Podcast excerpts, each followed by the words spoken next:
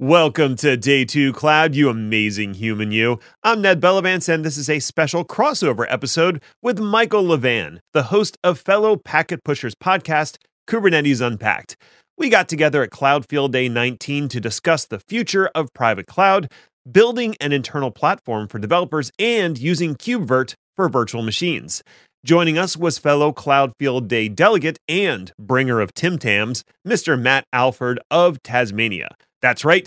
This crossover episode is an international one, too. So please enjoy this episode and check out the Kubernetes Unpacked podcast when you're done. Well, hey, everybody. I am here with Michael Levan and Matt Alford, and we are at Cloud Field Day 19, we've watched some pretty interesting presentations. A topic that keeps coming up is the world of private cloud. Michael, what are your thoughts on that? Uh, it's interesting. As with everything in technology, I feel like we're doing 360s.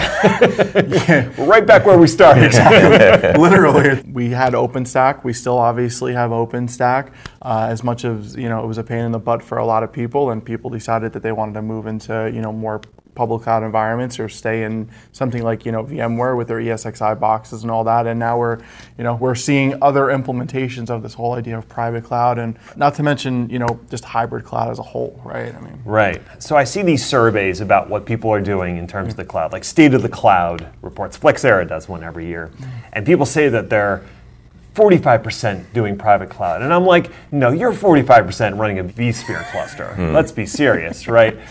So, what does it actually mean to be to have a true private cloud? Matt, I'm curious. Like, what would you define a private cloud versus you just have virtualization. Right, and I think a lot of it comes down to that operational model, right? It's how are you deploying, how are you managing, how are you scaling are some of the key things around do I have virtualization or do I actually have a cloud where people in my organisation can self-service. They can provision their own resources. They can mm-hmm. scale out or up or down or delete or whatever it might be without having to necessarily worry about talking to the storage guy to say, "Hey, I'm about to deploy a couple of things. Are you ready for me?" Right, right. Or having to put several tickets in through, you know, ServiceNow to get mm-hmm. something provisioned as opposed to just being able to go to a portal or run a script or a Terraform apply and have boom, the infrastructure I need for my stuff. So, okay, if I'm running a private cloud, it's not just virtualization. And yet, I feel like a lot of the private cloud solutions that were touted to us initially fell into one of two camps.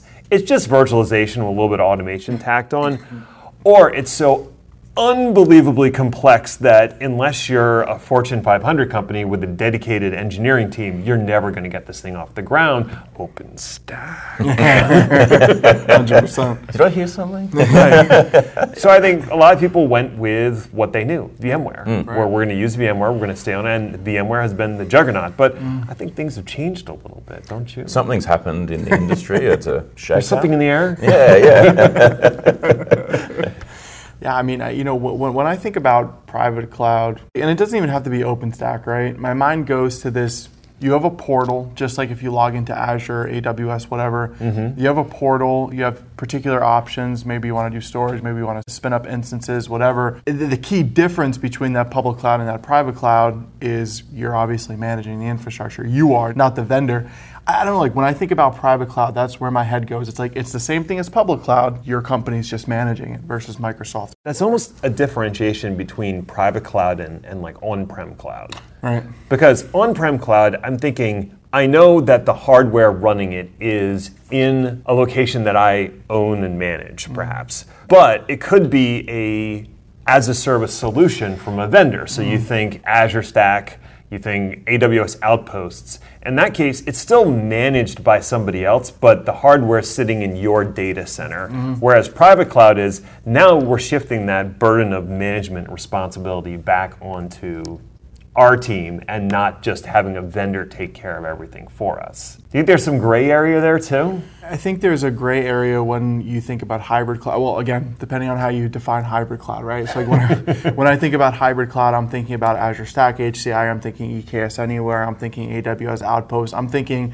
I have this box and I stick it in my data center and it makes me look like I'm on the cloud and I kind of am, but I'm kind of not Right. To me, that's the gray area, but hmm. Now, an interesting thing that we saw in one of the presentations today was the idea of a true private cloud that is very low effort to stand up and manage and maintain, and that was from a company called SoftIron. And they took an interesting approach. They didn't just slap together a bunch of different technologies and bits of hardware to build a private cloud, like some other solutions out there, not naming names here, but some other solutions out there have taken commodity hardware, some open source projects, a little bit of proprietary stuff, and like smushed it all together. And you can feel it when you try to mm-hmm. consume those platforms. Things are not tightly integrated, so you can see where the seams are and where the warts are and where things don't quite work right.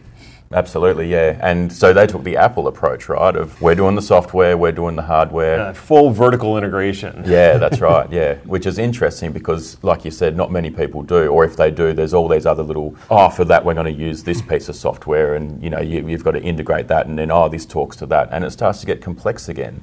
And then people sit there and think, well, do I just need to run my virtual machines, or do I need a cloud? You know, for lack of a better term, there. And I think that's one of the other interesting things to maybe unpick a little bit is when we talk about private cloud and back in the data center, what hosting are we talking about? You know, and it's going to differ from organization to organization. You know, is, hmm. is it virtual machines and containerization? If so, there's potentially a number of solutions. But like we spoke about in the presentation today, a lot of users and consumers of public cloud are used to just saying, hey, I need a service bus, please, or hmm. I need a SQL Right. database or a Postgres database. If your solution for private cloud, air quotes, is a virtualization and containerization solution, is it now back on you and your engineers and your developers to have to worry about that? You know, do they need to containerize something up and host that internally?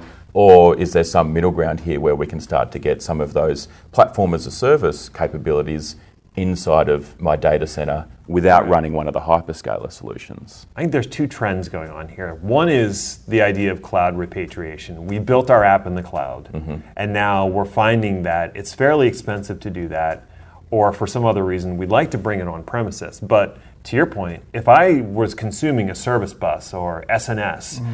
and I have that expectation of that sort of platform as a service to be available in my private cloud, I can't think of a solution that offers that that's not AWS Outposts mm-hmm. or you know basically taking the public cloud and putting an instance internally. So that's one trend that we're seeing is cloud repatriation. The other trend, and this is kicked off by the whole Broadcom thing, is I need to get off of VMware mm-hmm. because my licensing has increased. And we talked to someone today who has been talking to you know Fortune 500 companies mm-hmm. and been told their licensing is going up by 4x. And if you think that your licensing is, you know, a million dollars maybe, so now it's going to be four million, that's a lot of incentive to perhaps move.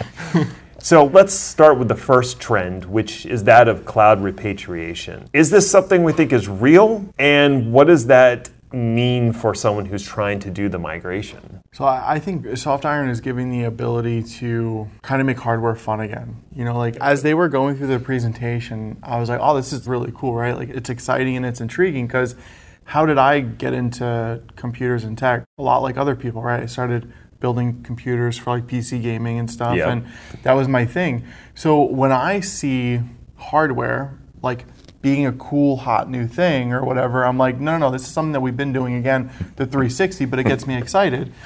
Now, where it may be a problem is, you know, if we think about 2014, 2015, what was the messaging from Microsoft, AWS? Everybody said everybody's going to be in public cloud, no more on-prem. So then, what did a lot of the colleges start doing? What did a lot of the job training start doing? Oh, we're going to train you in the cloud. We're in 2014. It's been 10 years of new engineers coming in and working in the cloud. Now, if we're going back on-prem, not a lot of people know. Hey, let me take. how do you take off this server case? Hey, what pins do you have to pop down to put a stick of memory in? It's those little things like that that not a lot of people may be used to. And then also the simple things of, like, for example, Kubernetes, right? Let's say you're, you're going to have a, a service that's public facing. Well, you you know create a Kubernetes manifest, you put it as a service kind or object, you run it, and a load balancer magically pops up.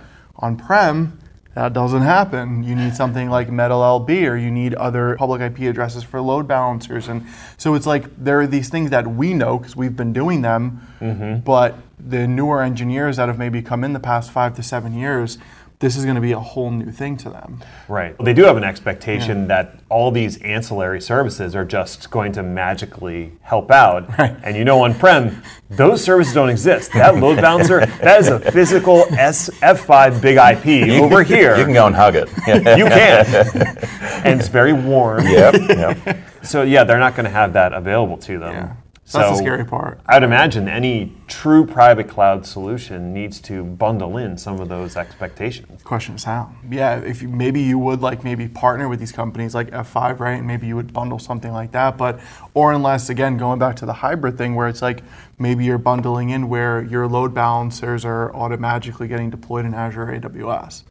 And maybe you're not like managing or dealing with that, but I don't really know how else it would kind of work from a bundling perspective. There needs to be something like that. Otherwise, it's going to be a nightmare and a fire everywhere. But yeah, it's just a mm-hmm. matter of, I guess, how that's going to work.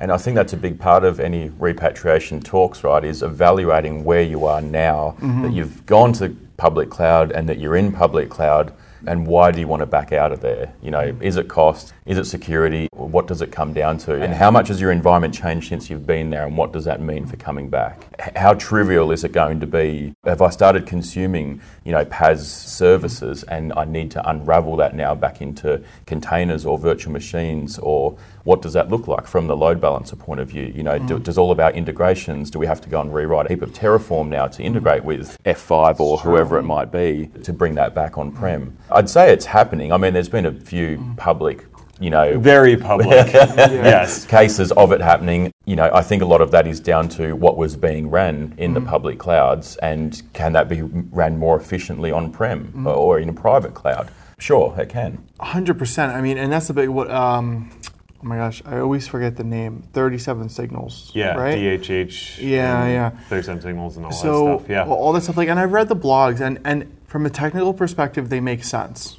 Mm-hmm. But here's the thing. To your point, Matt, it's all going to depend on where you're at currently. Like for 37 signals, they had the engineers Mm. and the hardware to run on prem. But guess what? If you don't, and now you got to go hire 10 engineers at 150K a pop, Mm-hmm. Right. and then buy all the hardware, and then put the time into it, you have to look and you have to say, okay, what am I saving if I do this? You know, mm-hmm. if, hey, if your cloud bill is two million a year, and you're going to spend a million between salaries and hardware and stuff, cool, you're saving 50%. But you got to sit and think, is that the way that it's going to be? Matt, again, to your point, it's it's all situational. Yeah, I was going to tap onto that, but it's also about what your organisation does, right? Are you a writer and a developer of software? Uh, are you a consumer of software, and, and do you just run other people's software to run your business? And what does your business look like in five years? Are you a large financial firm and for the most part you're probably going to remain pretty similar with the mm. systems and the processes that you're using.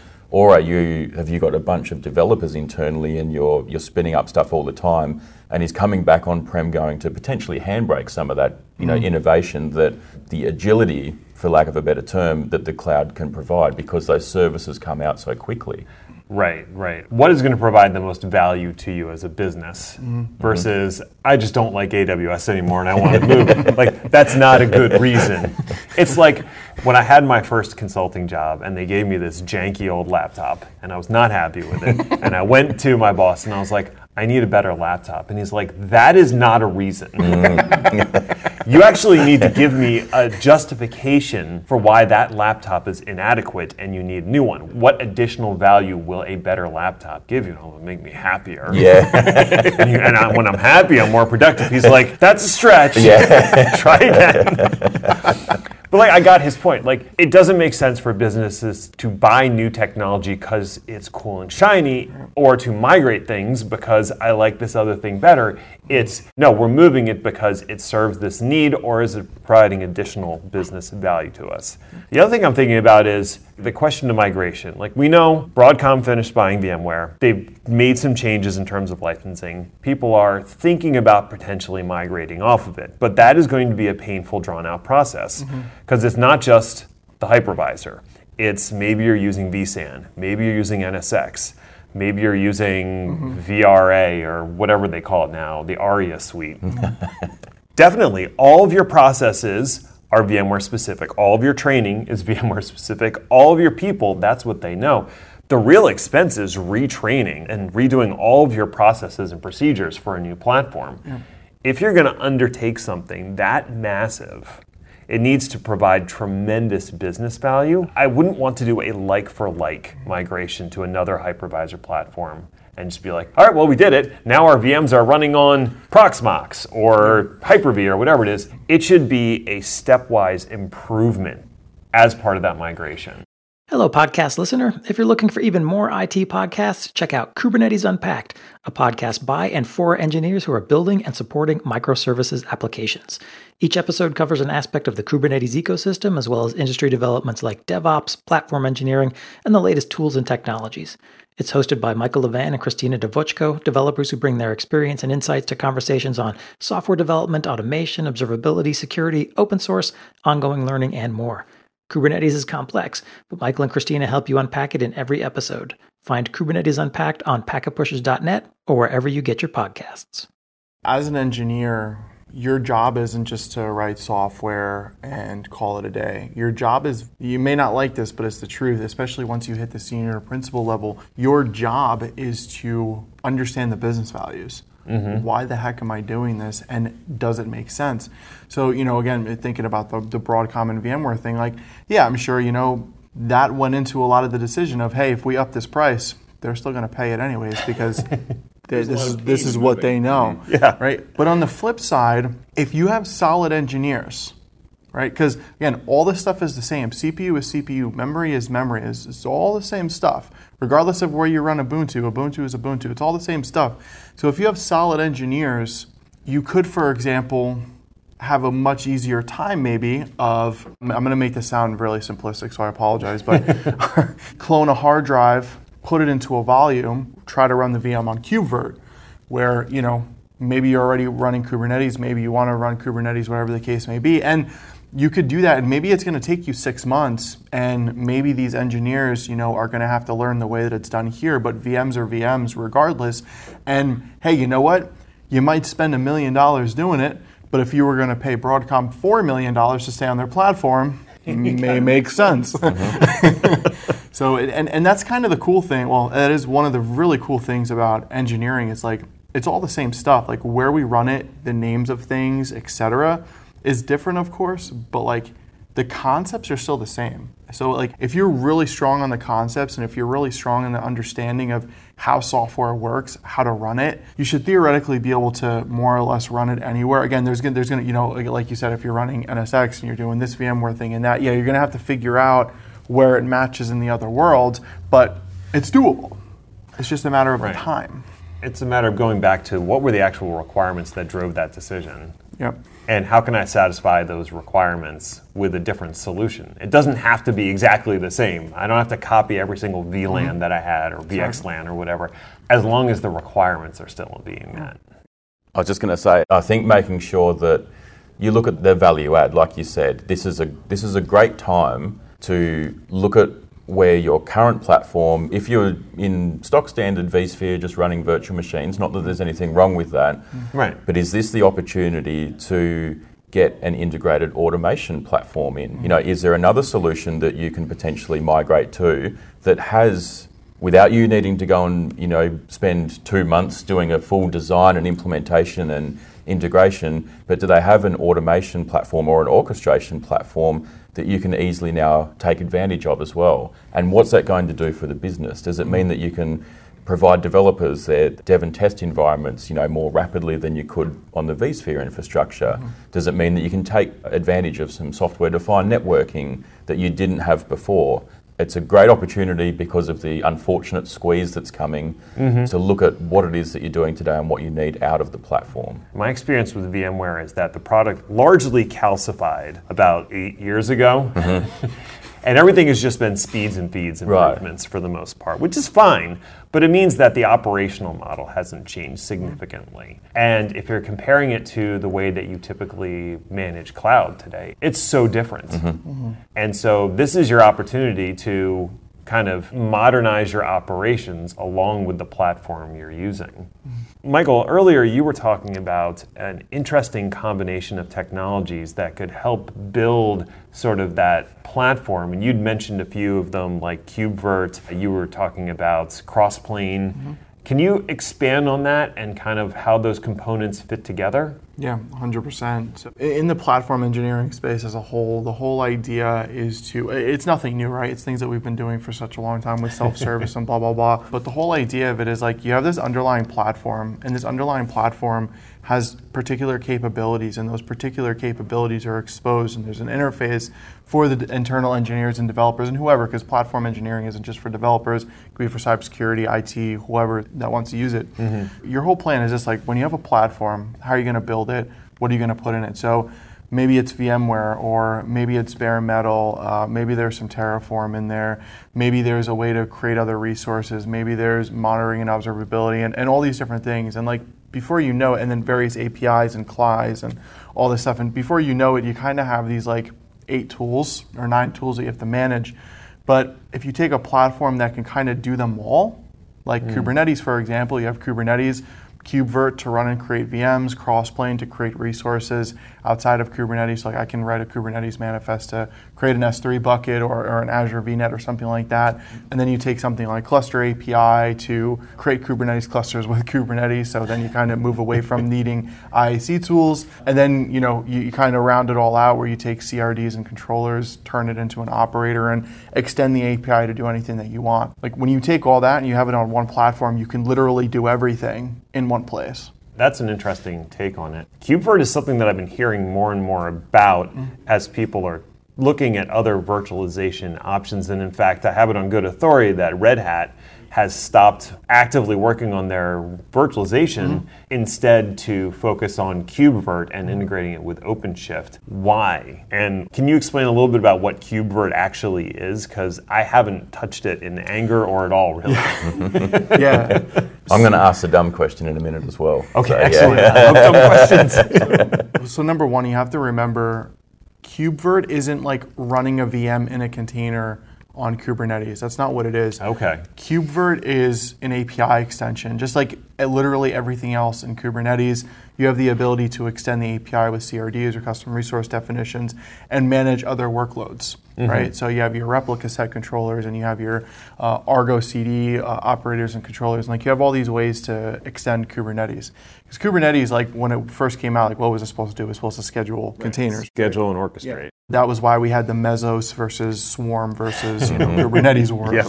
Um, but now Kubernetes is much more because the value proposition of Kubernetes isn't managing containers. Like, who cares about that? We can do that a million different ways. It's the ability to literally take a platform and extend its API to do whatever you want as long as the API exists. One of those things that you can do is extend it to run virtual machines. So literally it's mm. a hmm. resource. So like once you deploy it, you could run kubectl get VM and like it's a VM running. Like it's not a container, it's not a pod, it is a virtual machine resource.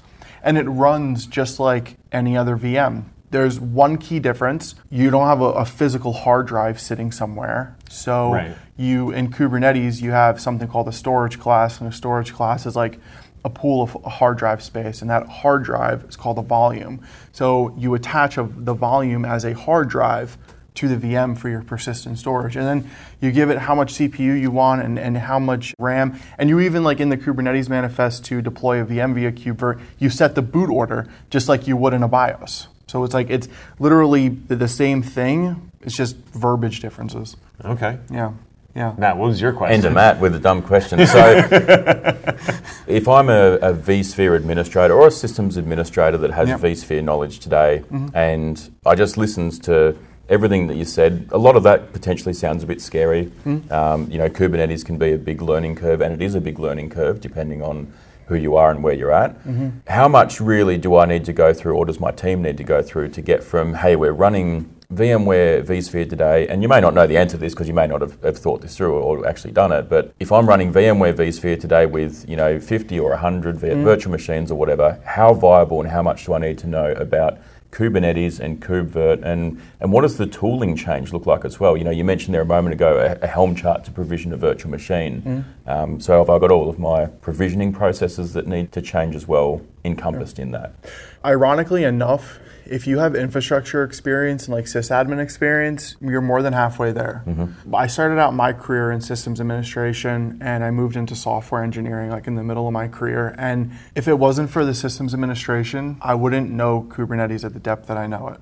Mm. Like having that fundamental yeah, like IT. My systems administration experience helped me 10 times more than my software engineering experience when it comes to Kubernetes. Mm-hmm. So if you're in the VMware environment, take the hypervisor out, right? If, whether it's VMware, whether it's Hyper-V, Proxmox, whatever type one you're using, take it out. Mm-hmm. And just think about what a virtual machine is, right?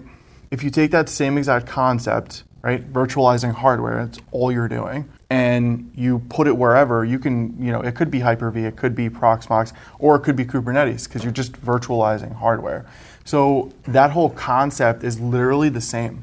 The only difference is got to learn YAML, right? so, oh, curse you, YAML. So yeah, I mean, you have to learn like the way Kubernetes manifests are orchestrated, and you also like this may be something different where you have to think about infrastructure, managing infrastructure with an API, mm-hmm. right? Because that's Kubernetes as a whole, right? You're managing infrastructure with an API, uh, with multiple APIs. So that little subtle difference is going to be there, but then also let's say you want something like vSphere, some type of GUI like that, right? Mm-hmm. Well, that's where platform engineering comes into play. That's where creating a self-service portal comes into play, where like there's nothing stopping you from taking something like Backstage if you're okay writing JavaScript because Backstage is all JavaScript based. So you can like write your own plugin to just like make it look like vSphere if you wanted to, because it's all open okay. source. You can do whatever you want. Mm-hmm. So, you know, if you have a solid team of engineers that can create a self-service portal like that, and you just take those concepts of VMware and kind of transfer it and just understand a VM is a VM regardless of where it's running, it's not going to be as big of a lift as you think.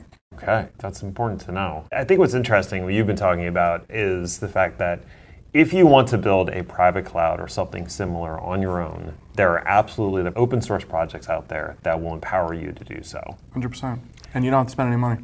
I mean, you're going to spend a lot of money on people. Yeah, exactly. Yeah. but you're right, you won't be spending that money on a bespoke solution from somebody else. Right. Then you have another level of private cloud where you can sort of rent the private cloud from a vendor who's going to drop some hardware in your mm-hmm. location, but they sort of manage it for you. Mm-hmm.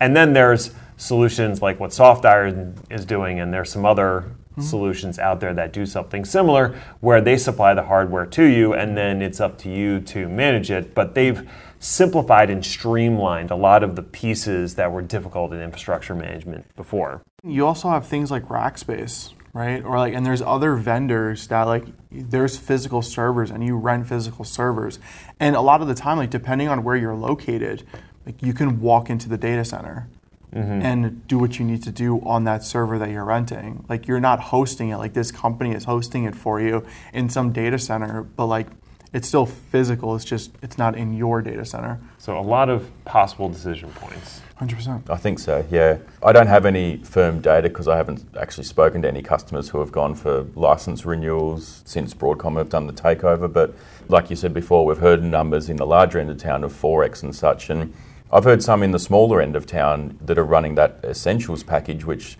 as far as I'm aware, won't exist anymore because they're mm-hmm. trying to streamline their licensing. Right. And suddenly they're looking at six, eight, ten times Ooh.